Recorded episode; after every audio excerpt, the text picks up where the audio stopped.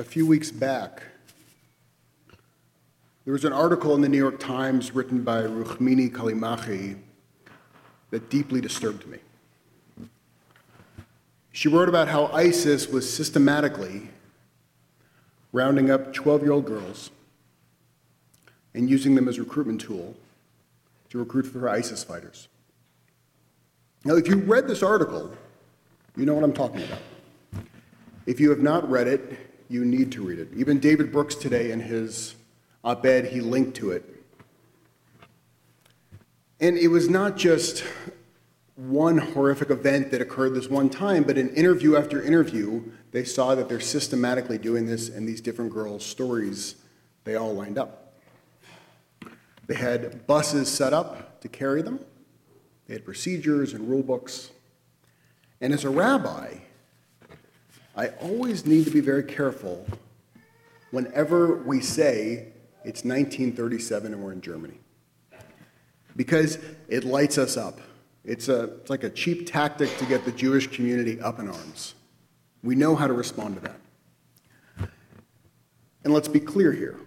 We have a group that is systematically rounding up girls and separating them from their families. And I'm not saying it is 1937, but I am saying this should resonate with us.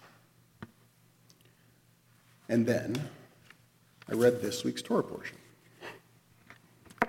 And at first glance, I was deeply disturbed because the very opening line, the first one that catches your eyes, in Deuteronomy 21, verse 10, it says, When you take the field against your enemies, and the Lord your God delivers them into your power, and you take some of them captive, and you see among the captives a beautiful woman, and you desire her, and would take her to wife, you shall bring her into your house.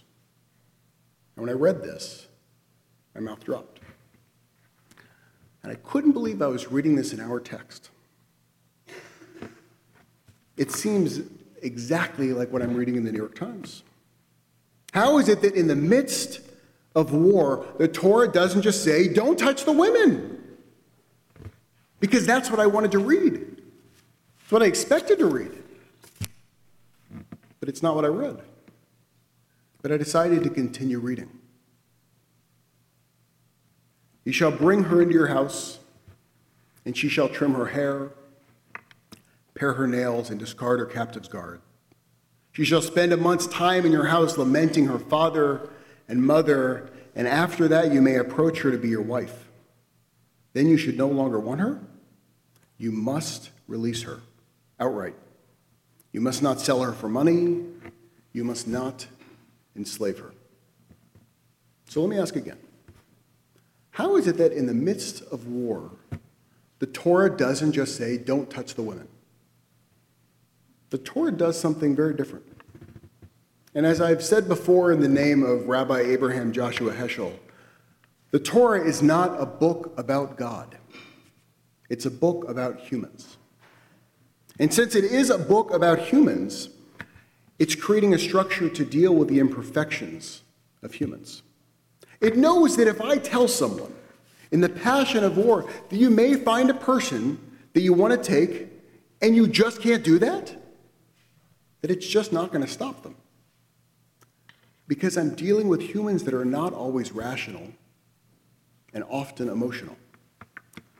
So instead, the Torah creates a structure to dismantle the system it dislikes.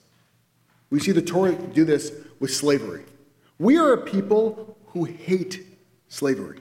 We're always reminded over and over again, 36 times in the Torah, never to treat anyone the way we were treated because we were slaves. But then, after all that, we have rules in the Torah around how we're supposed to treat our own slaves. It's mind boggling until you see the system it created. We can have slaves, but you have to give them Shabbat, and then after seven years, you have to release them.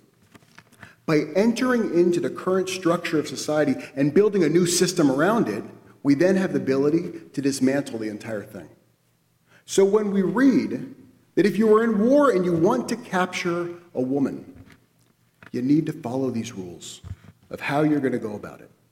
You can take her, But once you take her, you first have to take her home. Let her clean her nails. Let her change her clothes so she's no longer in war torn clothes, where she no longer looks human. Now, once you have physically let her transform from a prisoner to looking like all the other people that exist around you, then we're going to shift. We're going to begin seeing who she is as a person.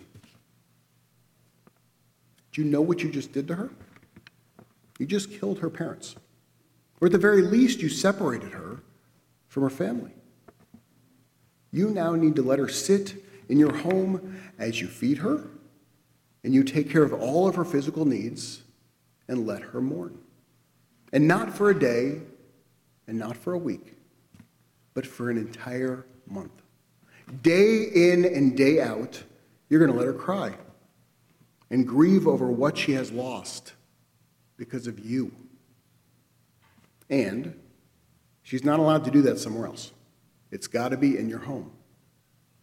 And only after that month of seeing who she is and what she has lost, if after all of that you still desire her, then you can elevate her to the status of your equal as your wife. You see, the Torah is not taking the tactic that it can be effective enough in stopping people in the passion of war. Rather, it tries to build a system around the barbarism to elicit compassion. After a month of watching her weep, the hope is that you will see her no longer as a captive, but as a human.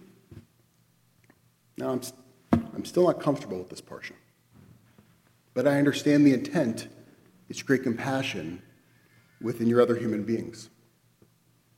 Now, it's in this exact same parsha that we also read about how if you see a nest and you want the eggs, you must shoo away the mother bird. And generally, when people read this, they say, well, the reason for that is that we're trying to be kind to the mother bird. We're trying to show compassion. No, we aren't. The mother bird is going to come back to the nest and she's going to see the eggs are gone. And if we were so compassionate to animals, worrying about how they felt, we would be vegetarian. And we're not. The Ramban, he points out that the reason of the commandment is so we do not have cruel hearts. We have this mitzvah here to teach us not to be cruel. It's a reminder of how important motherhood is and not to lack in compassion. We shoo that mother bird away not to change her emotional state. We shoo the mother bird away to change our emotional state. These laws are designed to teach us compassion. And while I remain disturbed that I do not read in the Torah what I want to read in the Torah, I understand the logic behind the system. I cannot tell people to be compassionate or to have an emotion, but what I can do is to set them up in a situation where if I can truly get them to look in the other person's eyes and see that they're a human with parents just like me, saddened just like me, then I will hopefully stir compassion that will lead to systemic change. The problem we make is when we begin to dehumanize. When ISIS does not look at these girls as humans, they do not treat them as humans. When Curt Schilling groups 7% of 1.5 billion people that span the globe, he's dehumanizing them. What the Hasids taught us is that all conflict begins and ends within our souls. And while I cannot control what an ISIS member does. What I can control is that if I'm constantly looking at the members of ISIS as members of ISIS rather than individual humans, I fall into the same trap. What can I do? I pray. I pray that humans who are standing under that banner of ISIS that they look at their sacred text the exact same sacred text we are reading this Shabbat. The one out of Deuteronomy 21. And that they begin to engage with a system which does everything in its power to humanize the other.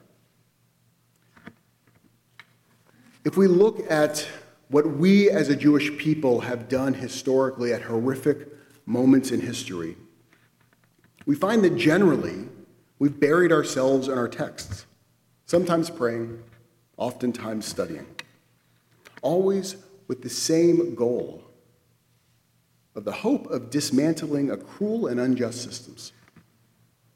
But today is different for us because we're no longer those people who have no influence, who have no power.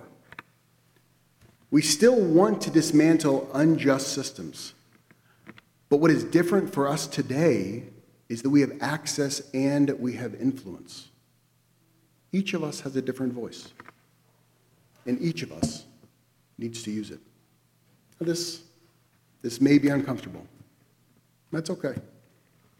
Because time and again, the Torah tells us over and over that we know what it's like to be powerless. We know what it's like to be a slave. Those people, those girls, those Yazidis are you.